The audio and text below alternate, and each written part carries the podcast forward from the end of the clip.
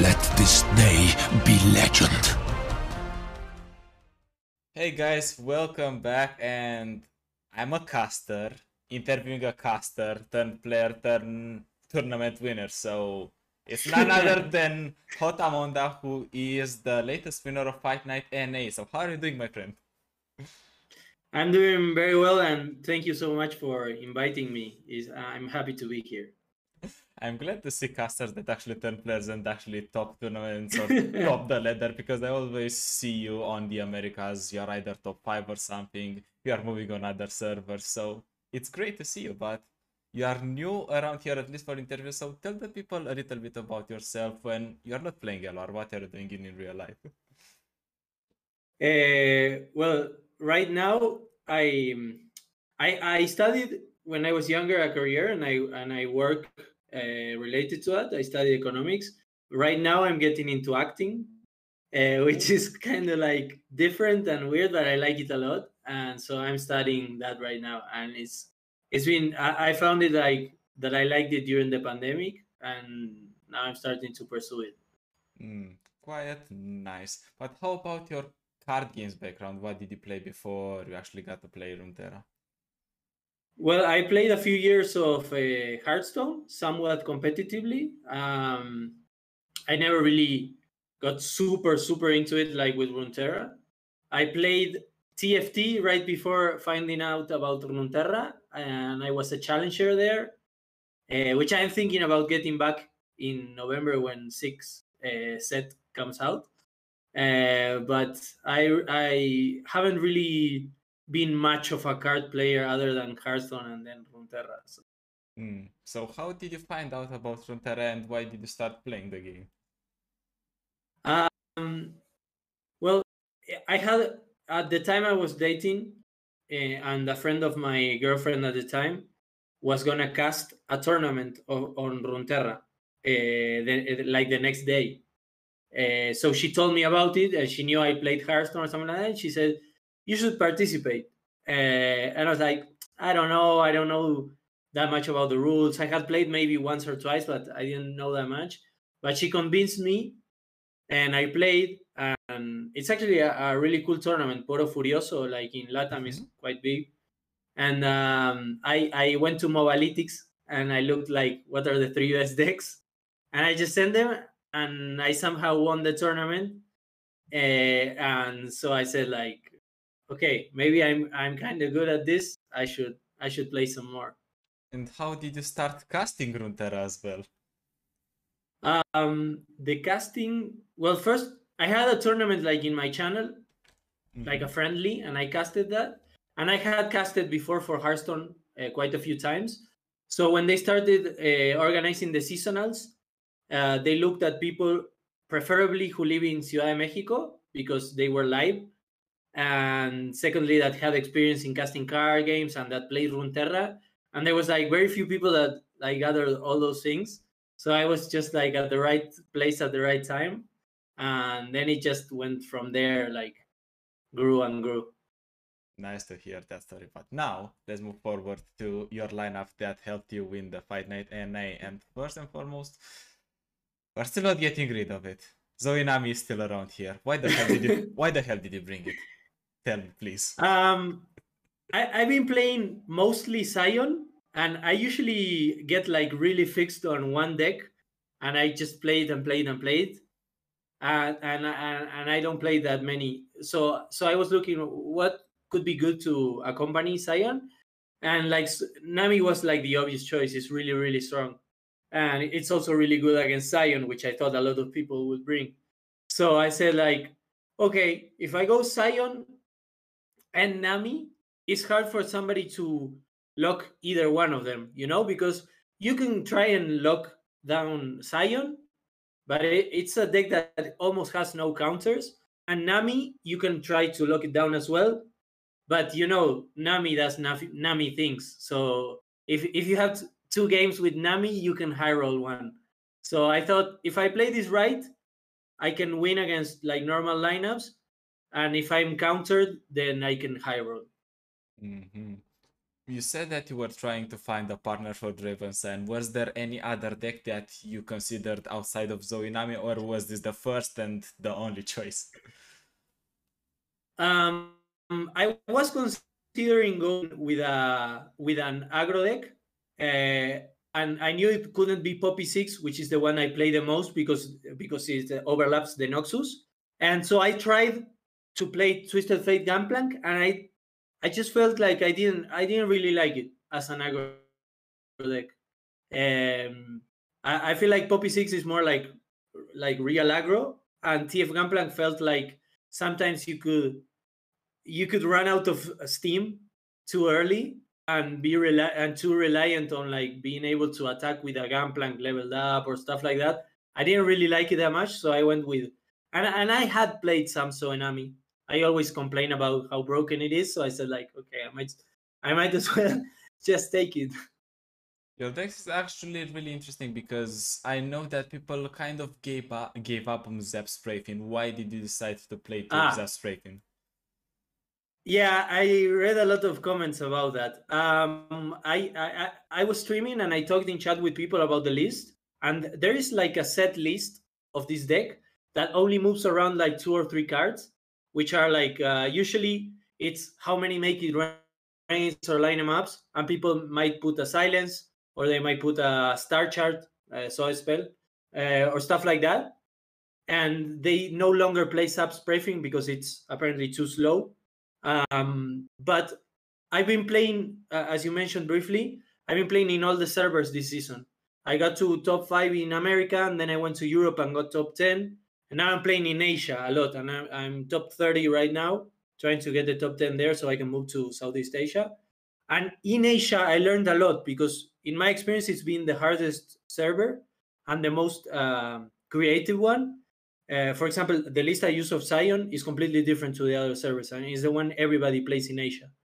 Uh, and and the Nami, I played a few games against uh, J01, the Korean player, and and I noticed he he does play Zap and he plays also like Bastion and stuff like that. So I started trying it, and I, and I really liked it. Especially, um, I mean, Zap Sprayfield shocks people the most, but I I, I feel like uh, I I only put two, which is not that bad. And sometimes what it what it happens is you might be able to win without drawing Nami if you have Zap Sprayfield or, or other like. Uh, like you can combine it with um, with Shelly. So it gives you like it, it maybe makes the deck a little a bit a little bit less uh, like strong strong, but it makes it a bit more that you can play to other outs if if things don't go your way. And I also liked a lot Bastion. I think it's very underrated uh, in this deck because people don't play around Bastion at all, and they just throw everything they have at you like at Shelly or Nami.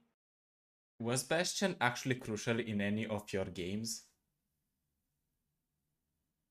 Um, probably not this time. Maybe sometimes in ladder. I don't think it was in the tournament.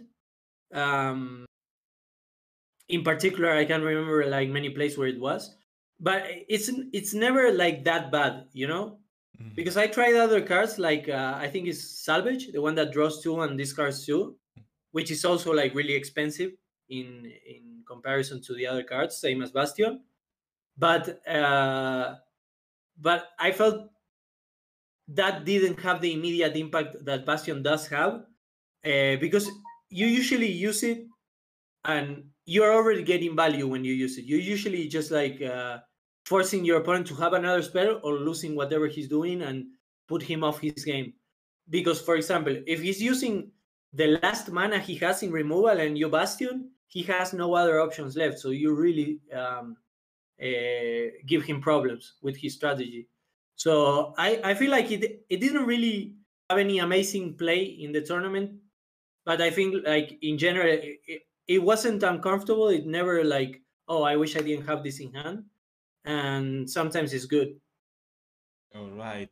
I see that you've cut down on the line em up. You are only playing two and you are playing one of Make It Rain. I think people really love having three line em up because you get additional hmm. Nami procs. So why the yeah. decision of cutting down on line em up? Well, it's it's like I told you with the sub spray thing, similar.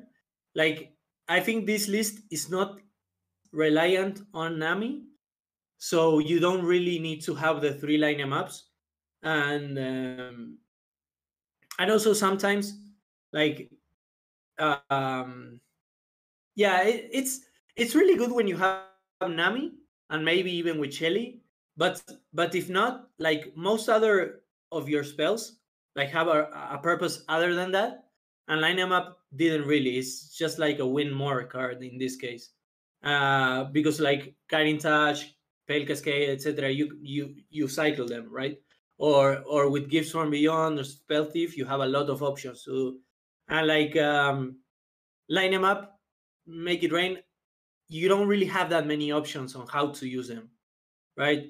So they're really good if you're trying to make spells for Nami, but other than that, they're really situational. So so I feel like I only took one copy and just had one make it rain, but I it didn't really cause me trouble. All right. I also want to ask you about the situation with Hush. I know people are playing two of, some people like you, you play one of. Does it really find value anymore, or how how does the card do in the current meta? Um, I think like mostly is is maybe targeted against the mirror, against another Nami so which in fact when I was playing in the um, losers bracket final against Cephalopod, um, he was really ahead with Nami and Shelly. And at some point, I think I, I steered it towards towards uh, my win with Hush, and also happened in another mirror. I think I I won of uh, Nami's. So I think it's mostly targeted at that, but it can also be when you play a lot of Sion, right? And you usually it's a, a pretty easy matchup. But the only way you lose is when when um, when they like overwhelm you too much. And in particular, sometimes you're close to stabilizing, but then they play Sion, and it's a problem because Sion, uh, it's really hard to block even if you have healing because it's a lot of attack and it's overwhelm attack. So it's so it's a really good finisher for Sion in this matchup, and so Hush really helps you there because it give, it, it like buys you one more turn, mm. and one more turn against Sion usually means you win because like your Sparkle Fly will have five six attack or something like that, and then you just win. Uh, so I think it's good against like the top two decks, which are the ones I, I took. All right. Judging from your explanations, are you trying to modify your Zoe Nami so you are making it less reliant on Nami and more an all-around good deck? Yes, uh, I mean I don't think I I uh, achieved that because it's it's still heavily reliant on drawing Nami or in or in other case like Shelly. Like not even just leveling Zoe will get you the wins usually. So I think it's very hard to get out of that. I think almost impossible. I think the deck is the deck archetype is like uh very linear. Like you need Nami or you need Shelly usually to win. It's like really hard not to. You can you can buy time until you get them and still be kind of strong, but you eventually need them because if you, if not you don't win. And but if it helps even a little bit to make it less dependent, then I mean, I, it's not like I took out any super important cards. You still have like three copies of the most important ones. So I kind of tweaked just the flex ones. All right, that was some pretty nice info on it. So let's move forward to the deck that you said you played quite a lot and that you enjoy playing, Draven Sion. Why why do you love playing the deck a lot, and why did you bring it here? Well, I think I, uh, like I said, I play a deck and I play it and I play it and I play it. And sometimes it's not tier one or tier two, and I still kind of get a good win rate with it, right? Uh, but at some point, it's like the ceiling is too low, right? Like, I don't know, the season before this, I was playing like crazy Karma Ezreal, Karma Ezreal, or at some point it was Lurk, Lurk, Lurk. And, and I find like the playing it so much at some point it gives you like a lot of insight into the deck and, and all the matchups but if it's not a tier one deck it's really limited and this time for whatever reason i started playing Draven Sion and i liked it and now I think like I played like uh, pretty well. Um, like I'm winning most of my games in tournament with Draven and and it's also like super super strong. So so the two things combined make it so so I have a, a lot of chances if I play a tournament. This list in particular is not my own. Um, the one I got to rank one in America, like was with triple aloof and stuff like that. Didn't have time wonder, didn't have Farron, didn't have survival skills. It's like uh, much more. I don't know. This is kind of also controlly, kind of slow burn ish, but mine was kind of like as well controlly, only in a different way with the aloofs and all that. And some people play, I don't know, grenadiers or stuff like that that I never like playing because it's more like aggro oriented. But this list in particular, when I started playing in Masters in Asia, I started finding a lot of people who play Draven Sion with these kinds of lists, like small variations maybe, but I was losing mirrors, which I wasn't losing at all in America or Europe, because people would time winder my boom ba boom or my poros, which is really important in the mirror, the poros. Uh, and then maybe we would have like a tie game where we would both have Sion, and then they would come up with Farron and just like double axe my face and win it. And so I started noticing as well, like this isn't new, but Aloof isn't really good in this matchup, which is a really good card and it's really good for Sion. But in the mirror, you almost never want to Aloof because if your opponent knows you have it, he's always keeping one lost soul in hand and you're helping him. Like it's really bad if you aloof a lost soul.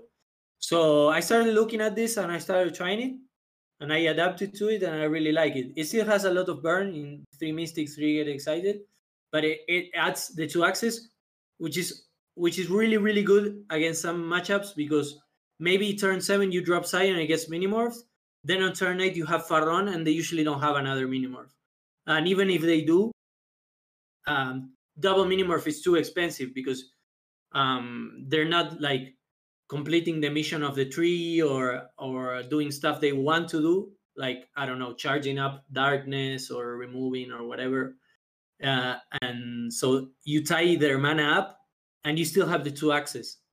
So it's not hard for for this deck in the early game go wide and and put like six seven eight nine points of damage to the other guy's nexus. So usually that's enough for you to finish with mystic shots and get excited. And now with Farron it's much easier even. So I really like this list. So did you did you see in this list the potential to be more consistent in the mirrors and also to have more valid tools in order to win against an opponent that plays a lot of minimorphs? Yeah, that's exactly. That's uh, perfectly. Like in the mirror, it's a really good list doesn't run the aloofs. I mean, it might cost you not having aloof against certain types of matchups. Off the top of my head, I would say um, Shellfolk, you know, because you usually drop on turn five, turn six if you have priority first, and you burn their Shellfolk, and it's like one of their only ways to win.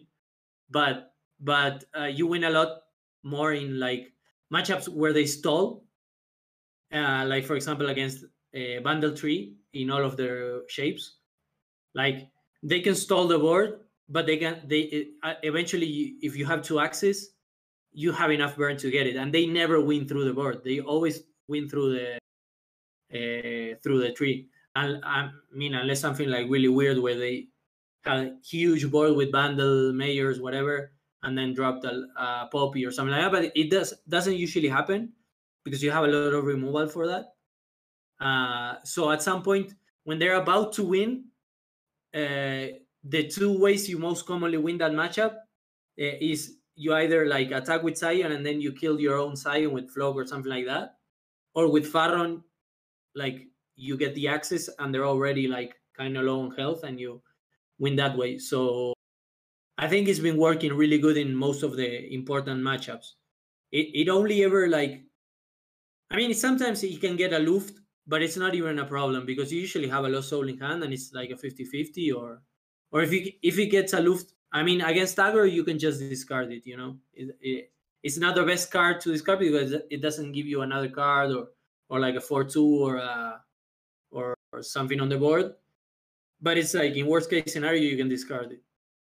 Alright, so we have these two powerful decks, Zoe Nami and Draven And Was there any strategy behind bringing these two in particular, or did you just bring two strong decks that are generally good against the field? Um, I usually my strategy is uh, I think to win a tournament, there's three the three most important things are to be good enough. I mean, practice and be able to be play the play good enough to win to have a good day that day, be concentrated, not be anxious about stuff, maybe in your real life or whatever, be calm, and to be very lucky that day. Because if you don't have those three things, you're not gonna be a champion. Because in every tournament, there's a lot of people who play good that are playing good that day. So you need to be the luckiest one of them, of, of the ones who gather all those two things. And so I, I usually think that lineup isn't that important. You usually should go with what you what you're comfortable with, and, and what you feel like is is strong enough that it gives you a chance against almost everything across the board. I don't usually like going to like, oh yeah, I'm targeting this deck or the other because you you're making yourself weaker against the decks which you're not targeting, and you might even win uh, lose against um, the deck you're targeting. Like I don't know. Sion is the strongest, so I go like, yeah, everybody's gonna bring Sion, so I'm gonna bring three decks that are good against Sion, and then you might even lose against Sion because it's the strongest deck for some reason. So, like if you were targeting, I don't know, uh, Katarina Yasuo, maybe you can make sure it's never gonna beat you. But if you're targeting Sion, it might still beat you. So, so I don't really like that strategy. I just go with what's comfortable and strong. What were your expectations going into the NA Fight Night? Did you expect to see any decks in, in particular, and did any deck actually surprise you when you saw it? Um, I was surprised with uh, Wannabe. My first opponent had a bit of meta picks, didn't go too well. Uh, but I was expecting some people to go like uh, Sion Lee Sin, uh, so they so they can be good against like Sion because they would have Lee Sin, which is good, and then a mirror. Um, and, and a couple of people brought that, and and I was worried about that because I wasn't bringing Aloof, which is like one of your, the main ways you can beat with Sion there, and and also Nami isn't great against Lee. Uh, so so those were the matchups I was kind of fearing, and I got got it and it wasn't easy against Lee, but I I I, I was able to beat Sion. Like I usually win the mirror, and Nami is pretty good against Sion. So that was what I was expecting. And then what I wasn't really expecting is what the the finalists brought, which is a uh, action, which is more ex- to be expected, but also uh, Ashe uh, LeBlanc with Noxus, and a couple. He had a couple of cards there tagged in that were kind of surprising, which makes sense like the elephant, which are good against mid range and stuff like that. And also the deck seems to be pretty good against Nami, really, really good. Uh, but he was targeting my Nami, right? Um, like I could easily beat his decks with with Sion. So so again, you have Nami, you have two chances. It's very possible that you win one of them. Right the other tournament is is done, you won it, but I want to use this occasion to get some info from you because as I said, you are playing on all these servers, stopping from them. So I want to ask you if you've learned any precious lessons from playing on these other servers than the one that you are usually playing on. Um, in in America, I'm I'm used to playing. Uh, Europe was a really nice experience because I got to play against a lot of content creators uh, which I know like from social uh, like Twitter or whatever. But I I've seen them play, but I never played against them because like uh, no cross shard or whatever. And it, it, was a nice experience. I think Europe is pretty similar to NA in terms of level and in terms of gameplay. Um, maybe the only difference is when you play against somebody uh, who's a really good player and you don't know him they might surprise you. I played a few times, like quite a few times in the European server against GoDaddy, who's having a, a, really good season and playing in the U Masters. And, and it was really, really uh, intense matchups. Like we played quite a few times. And um, so so that's also, it, it makes you it's not because he's European or American, but rather because he's a new player to you who's also really good. So you're gonna learn from that. Be it, I don't know, Alan, Sichu, whoever from the European server. If you play against them, it's gonna make you a better player. But then in Asia is where I, I was like surprised, like really, really surprised because starting from the lower elos, I, I, I do all these runs from iron to master, right? And even in the lower elos, people like do stuff which usually you find in like diamond and above or like platinum and above. So that was surprising. And then when I got to masters, um, it's it's a really really high level. And there's few people so so you don't get more than 15 lp in any win. Even if you if you beat the top five master you don't get more than 15 lp so it's really hard to climb.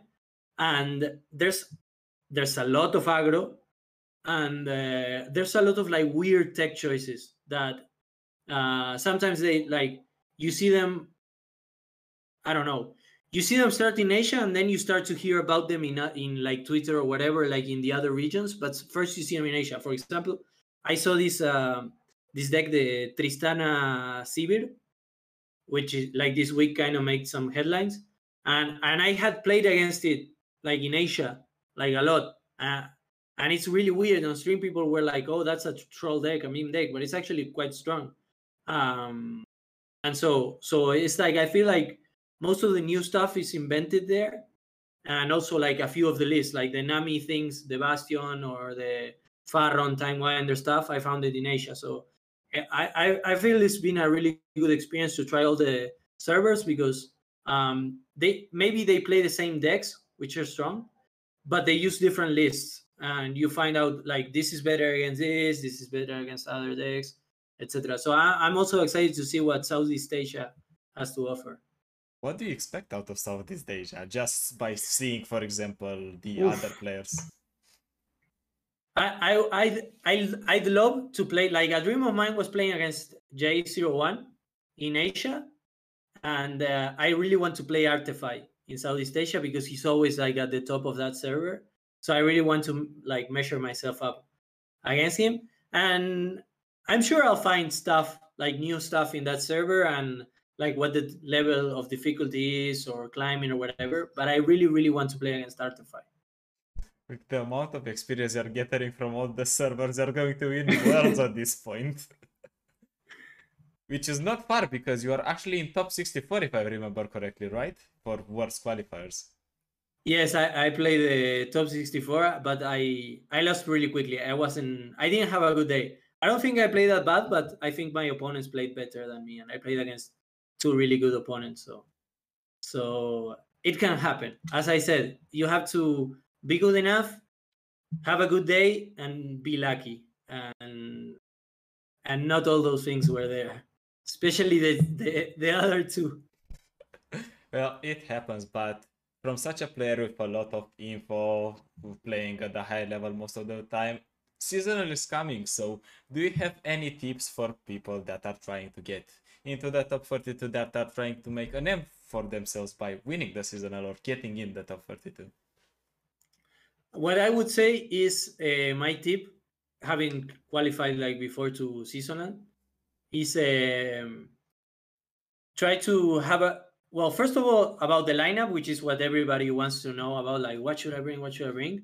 I'm gonna say again, like, bring what you you play the best, because it's not that much about the the matchups you are if you if you qualify to seasonal at some point you are going to have to win unfavorable matchups uh, so and if you don't qualify for sure you're to lose some games you should have won so so it's it's rather more important that you're in a calm state and you play your best with the decks you feel comfortable than the lineup. Because you like let's say you're going to try and target Sion you're not going to play against Sion nine rounds. It's not going to happen.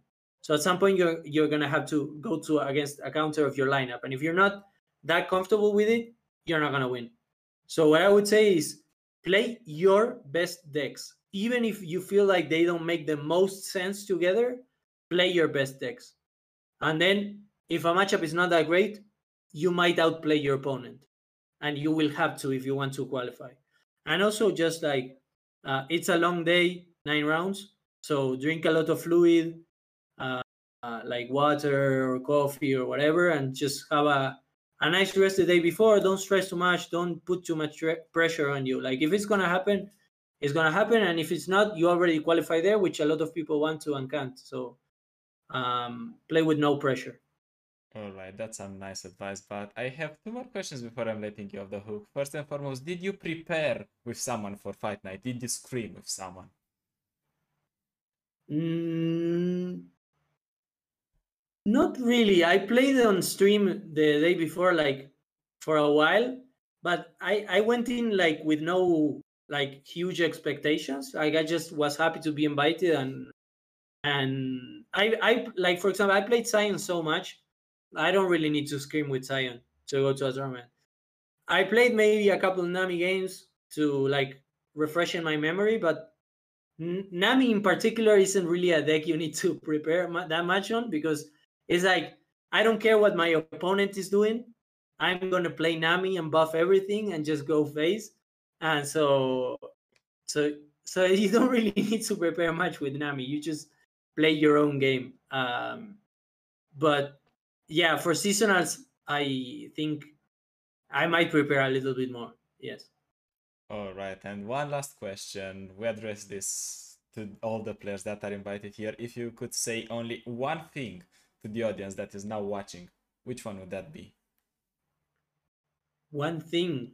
One thing. Uh, come join the community. Watch my stream. I stream every day. Come watch it. It's uh if if it's mostly in Spanish, but also like people come and ask things in English, and I will reply in English. So it's both. And we have a really nice community. We have a Discord there. Everybody helps each other, like get news on tournaments or patches or whatever. So if you wanna like, I mean, as I said, like I played Hearthstone and I played a couple other games like TFT or whatever. And I feel like Runeterra, for whatever reason, uh, has like the best communities in English and in Spanish. So if you want to make some friends, and and I usually explain a lot when I play, you want to learn a bit, you you should come to my stream. Right, so come to the stream of someone that actually knows what they're doing and have won a lot. It has been a pleasure to have you around for this interview, and thank you guys for watching as well. If you enjoyed, as always, just hit that subscribe button, that bell, so you always get notified. And other than that, see you next time, probably with another banger interview and an awesome player like Hotamonda. So, see you next time.